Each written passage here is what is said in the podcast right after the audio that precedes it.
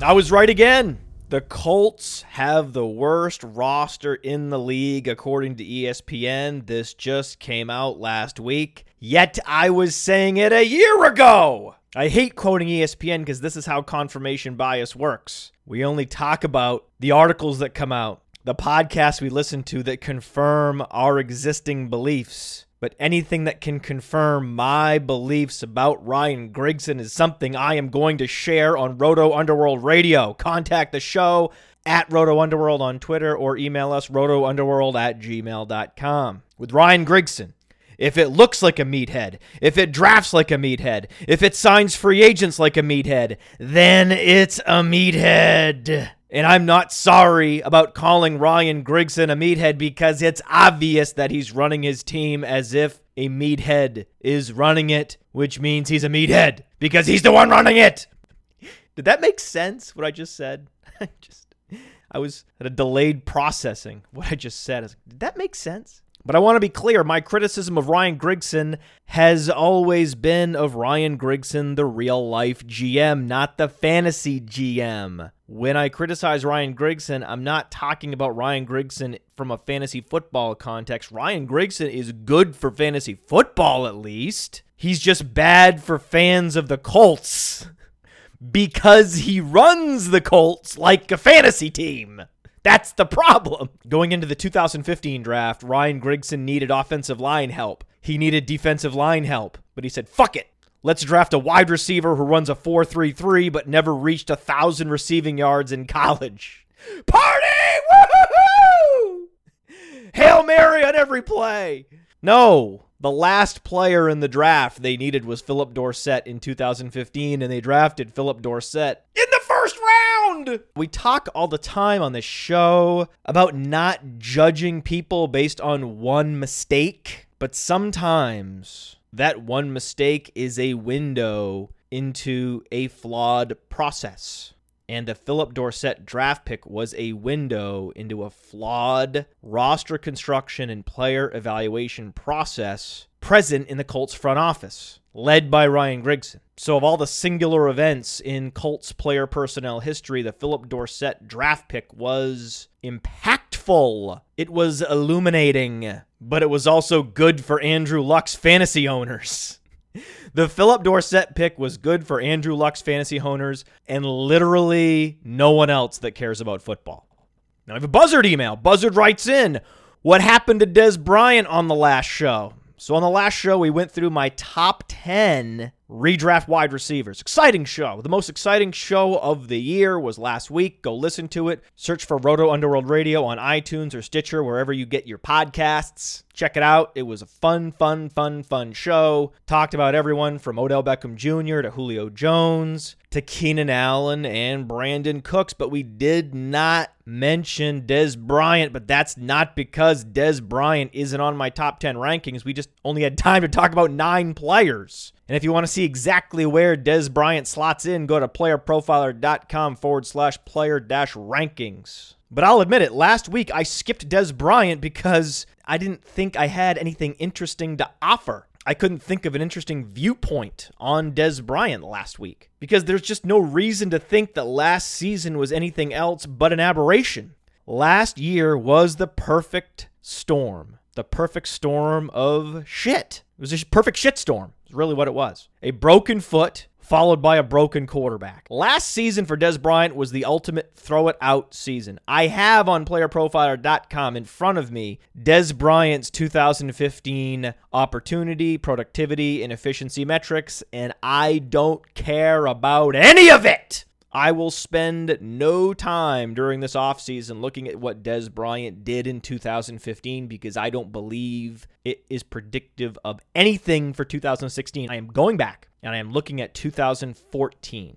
I'm even going back and looking at two thousand thirteen, going back and looking at two thousand twelve. Because before last season, Dez Bryant posted three straight seasons with twelve hundred plus yards and twelve plus touchdowns. What? Yeah, rewind. Dez Bryant posted three straight seasons of twelve hundred plus yards and twelve plus touchdowns. That is nearly impossible to do, particularly the twelve touchdowns. twelve touchdowns plus a year for three straight years? What? Julio Jones didn't even have double-digit touchdowns last year, and he almost reached two hundred targets, and he was the only big receiver they could target in the red zone, and yet couldn't reach ten touchdowns. Dez Bryant, meanwhile, did it for three straight years, twelve plus. In two thousand fourteen specifically, Dez Bryant posted twenty fantasy points per game on only one hundred thirty-six targets. That is sublime efficiency, which was demonstrated by Dez Bryant's production premium. Plus thirty-eight point six was second in the league, and his yards per target of nine point seven was tenth in the league. To finish top ten in production premium and yards per target was exceptional. Anytime any player can do that, you know that is a good receiver. And in two thousand sixteen, Tony Romo is back and Dez Bryant is back, and they are healthy. So it's time to climb aboard the Dez Bryant choo-choo train. Choo-choo! Choo-choo! Choo! Choo-choo! Choo! Choo-choo! No, I'm not petering out! This is exciting! Dez Bryant is exciting. He's going to be back this year. Choo-choo! Choo-choo! Yeah! Woohoo! And we have another buzzard message. This buzzard message is brought to you by Reality Sports Online. Reality Sports Online offers sophisticated features such as rookie drafts, multi-year contracts, multi-team trades, franchise tags, injured reserve, automated contracts, salary cap functionality, the works. Test your general manager's skills for free at reality sports online dot com in a free mock free agency auction just to get a feel for how cool the platform is. It's really cool. And if you like what you see, use the promo code Underworld to receive a ten percent discount on your team or league today. Fantasy just got real at reality sports online dot com. So Buzzard writes in, Sigmund Bloom thinks James White is as effective as Dion Lewis when given opportunity. Oh boy. Oh boy. Don't do this, Sigmund. Don't do this. Please don't. Don't pull a Grigson with this one insane take that reveals your process to be completely flawed. Please don't do this. That's simply incorrect. That's all it is. Because James White is just a guy. He was Bilal Powell in the second half. James White and Bilal Powell were the same guy in the second half of the season last year. And it just so happens that James White's best comparable player on player profiler dot com is none other than Bilal Powell. The only difference is Bilal Powell was much more productive at the college level than James White was, because James White posted a mere thirteen point two percent dominator rating. That was only tenth percentile. The one impressive number on James White's college resume was he did have, in his final season at Wisconsin, he almost reached forty receptions. That was impressive. But Bilal Powell, on the other hand, he had a thirty-four percent dominator rating. That was seventy-third in the league. So at Louisville, Bilal Powell was a workhorse. He was the focal point of the offense. James White has never in his football career, since he started college, ever been the focal point of an offense. And he never will be for the remainder of his professional career, I can tell you that, unless he goes to Canada. I remember week after week after week in two thousand fifteen, James White and Bilal Powell had the exact same salary on DraftKings and FanDuel, and you usually wanted to play one of them because they were guaranteed to receive targets in the passing game, but you didn't know which one to choose. It was a coin flip. I mean, James White and Bilal Powell are the ultimate coin flip. They are the same guy. And just as James White is very similar to Bilal Powell, Dion Lewis is more similar to Jamal Charles than he is James White. These two running backs couldn't be more different, other than the fact that they're both below average in size. That's where the similarities between James White and Dion Lewis end. Dion Lewis, like Bilal Powell, also posted a thirty-four percent dominator rating at Pittsburgh. And Dion Lewis broke out at an early age. He was only eighteen years old when he became the starting running back for the Pittsburgh Panthers. That's impressive. And Dion Lewis has elite agility, which is exhibited in his efficiency metrics. Dion Lewis, fifty-eight point eight percent juke rate, was first in the league last year by a wide margin. One of the most impressive single season metrics I've ever seen. James White's juke rate, evaded tackles per touch on player profiler dot com in two thousand fifteen, twenty-four point two. Less than half of what Dion Lewis posted. On a per-touch basis, James White evaded less than half of the number of tackles that Dion Lewis did. twenty-four point two percent juke rate, fifty-first in the league. And his yards per carry, two point five. Yet, yet, James White also had a sixty point four production premium, which was number one in the league. How is that possible? How is it possible that Dion Lewis could blow away James White in both juke rate and yards per carry? Dion Lewis demonstrated an ability to win in all phases, between the tackles, outside the tackles, and in the passing game. That's what a plus forty-eight point eight percent production premium, a four point eight yards per carry, and a seven point three yards per touch on the Dion Lewis profile tells you. We've talked about it on multiple shows.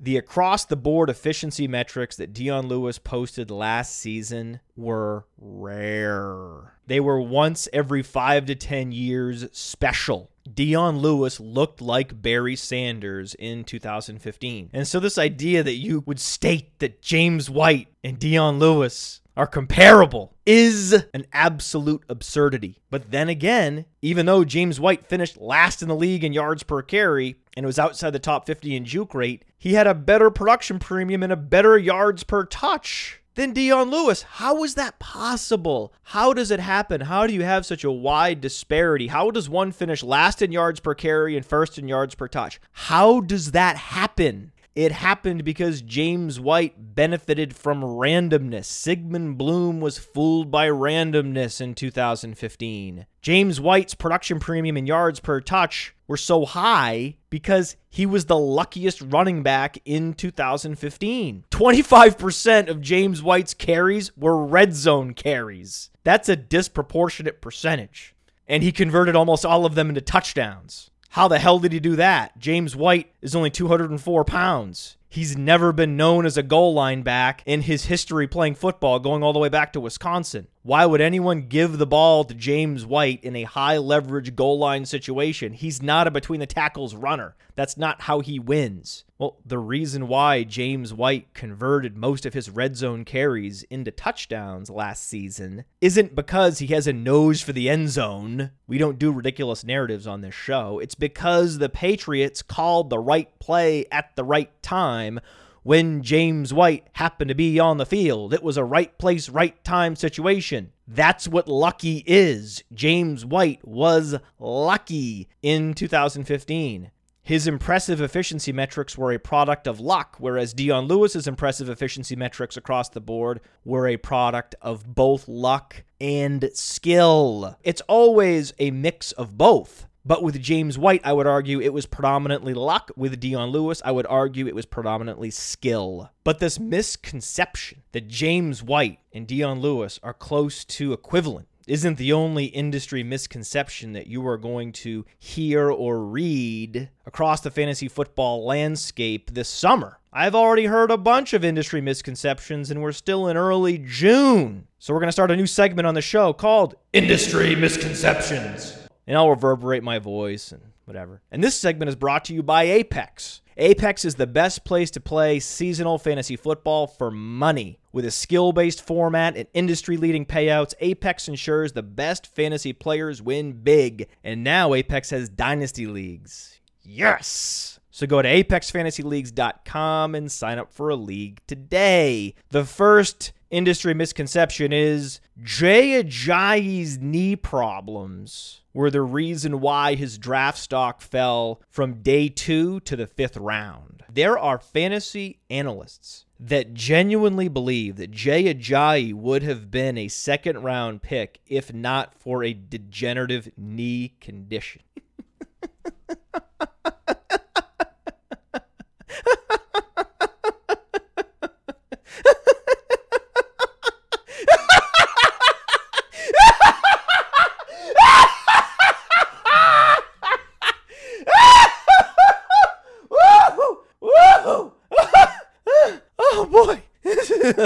oh, that was funny. And it's a certain type of person who believes in Jay Ajayi. I've finally identified who that type of person is. It's the hack metrics person. It's the wannabe sports metrics person who fashions himself as a member of metrics Twitter. Those individuals love Jay Ajayi for some reason. But it's funny, the savvy metrics people and the film grinders agree that Jay Ajayi is not capable of being a primary N F L ball carrier. That's why we like to bring on the game tape aficionados. That's why we bring on analysts from Draft Breakdown, for example, onto the Football Diehard Show. We had Justin Higdon on. We had Peter Davidson on. And you can go to iTunes or Stitcher, search for Football Diehards Podcast with Matt Kelly to subscribe to those shows. And Jay Ajayi was a strange case. Last year, I didn't believe that Jay Ajayi looked like a successful primary N F L ball carrier. And those familiar with his game tape agreed with me. It was the ultimate unholy football analysis alliance. But some of the numbers guys disagreed. The numbers guys loved Jay Ajayi because they loved how productive he was. He was a workhorse at Boise State, man. A workhorse. Yes, he had a forty percent dominator rating. That was impressive. But he did it against mountain whack competition. And he was only able to post a five point three yards per carry, thirty-sixth percentile. He was a compiler at the college level. He was not a Tevin Coleman-esque athletic specimen posting a seven plus yards per carry. That's not who Jay Ajayi was. Jay Ajayi led all of college football in carries his final year at Boise State, and he was outside the top five in rushing yards that season against some bad defenses. San Jose State is a bad defense. Fresno State is a bad defense. Utah State, bad defense. We can go down the list. Wyoming, all these teams that Jay Ajayi played. And he wasn't efficient. And that's why we bring on the film aficionados to understand why he wasn't efficient. And as it turns out, Jay Ajayi's running style was comparable to Bryce Brown. He was never a downhill runner at the college level. He perpetually bounced it outside. That's why the reason his yards per carry was five point three is because he took so many runs for losses. He bounced it outside, bounced it outside, bounced it outside until he found himself out of bounds for a two-yard loss. That happened to Jay Ajayi over and over and over again at Boise State. And that running style is the reason why Bryce Brown was flushed out of the league. Bryce Brown at one point was the number one high school running back recruit. But because he could never figure out how to become an effective downhill runner, he could never get his body turned downhill and run with violence. He was never able to flip that switch in his brain. And because of that, he was never able to be a successful N F L running back. And I believe that's Jay Ajayi's destiny. And you can't come back at me and tell me he's great in the passing game. He's not great in the passing game. He absorbed a considerable number of dump-off passes at Boise State because he's a compiler, but he was never a route runner out of the backfield. That's why the Dolphins went out and drafted Kenyon Drake, a proper N F L pass catcher out of the backfield. At Boise State, Jay Ajayi overwhelmed college defenders in the mountain whack with his size and his burst. But no one would argue that Jay Ajayi at the college level was an effective downhill runner. The film grinders stylistically compared him to Bryce Brown, while I was comparing him to Andre Williams. My numbers indicated he looked a lot like Andre Williams. Average speed and agility with great burst. So to me, he was Andre Williams. And to the film grinders, I asked, he was Bryce Brown. Does that sound like a running back that you want to trust? Does that sound like a running back that belongs at the top of an N F L depth chart? A Bryce Brown, Andre Williams, Frankenkopf? Are you kidding me? And the Miami Dolphins agree with that assessment of Jay Ajayi. That's the beautiful thing. They signed C J. Anderson. C J. Anderson, who himself is a replacement level primary back, to a restricted offer sheet. Because no one in the Miami Dolphins front office is actually enthusiastic about Jay Ajayi despite what they say to the media, which is a lie that they're excited about Jay Ajayi. Get out of here! If you were excited about Jay Ajayi, you would not have tried to sign C J. Anderson. And if you watch Jay Ajayi's tape, you would not be excited about Jay Ajayi. If you watch Jay Ajayi play for the Dolphins in two thousand fifteen, you would not have been excited about Jay Ajayi. So there's nothing that's exciting about Jay Ajayi. So why are people drafting him in the first four rounds of a, of a fantasy football league? I don't understand that. I just saw Jay Ajayi be drafted at the end of the fourth round, and I smacked my forehead. What are you doing? Because I think the odds that Jay Ajayi will be the primary ball carrier for the Miami Dolphins in the second half of two thousand sixteen are slim.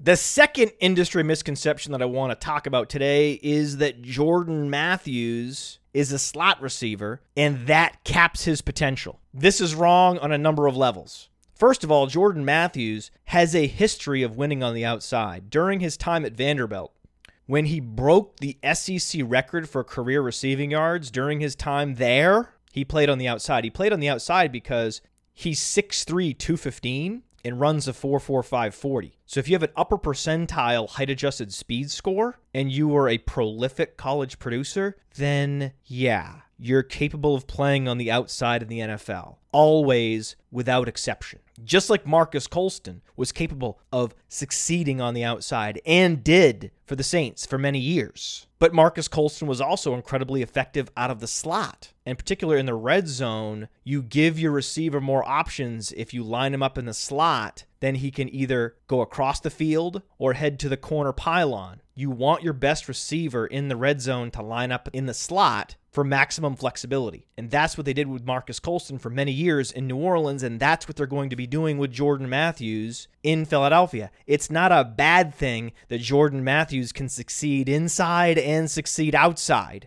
How is that a bad thing? Somehow that's considered a bad thing. Talk about a misconception. Just because you're great inside doesn't mean you're bad outside. They're not mutually exclusive. And even if they were, even if Jordan Matthews was Kendall Wright, is that so bad? Kendall Wright has a number of productive seasons on his resume, including a high-end W R two season in fantasy. I like Kendall Wright in two thousand sixteen. Kendall Wright has a skill set that aligns perfectly with Mariota. Quick release, high percentage thrower. That's what Mariota is, and that's what Kendall Wright needs in the backfield. Their two respective skill sets fit together perfectly. How could you not like Kendall Wright tethered to Marcus Mariota, knowing Marcus Mariota's style, knowing Kendall Wright's style? It's a perfect fit. How is that not obvious? And similarly for Jordan Matthews, if he's catching passes from a rookie quarterback like Carson Wentz, wouldn't it be better to be closer to the line of scrimmage? This idea that Jordan Matthews receiving snaps out of the slot is a bad thing is nonsense. It's not a bad thing. It's a good thing. It's a great thing that Jordan Matthews can be that queen chess piece that the Eagles can line up anywhere in the formation to get a mismatch advantage, to build their offense around getting the ball to Jordan Matthews in all quadrants of the football field. That's a good thing. What am I missing? And this idea that slot receivers cap your upside, it's ridiculous. Did being a slot receiver cap Doug Baldwin's upside? Slot receivers have both a high floor and a high ceiling in today's N F L. Today's N F L is just an amplified version of the West Coast offense. It's all those West Coast offense principles we can talk about going all the way back to Bill Walsh and the forty-niners. They're just amplified now. Teams are running an amplified West Coast offense. Get the ball out even faster. Run plays even faster. Even more timing-based than ever before. Those principles align with players like Doug Baldwin's skill set, with Jordan Matthews' skill set, with Kendall Wright's skill set. Would anyone mind if Jordan Matthews became Doug Baldwin East? No! Sign me up for that!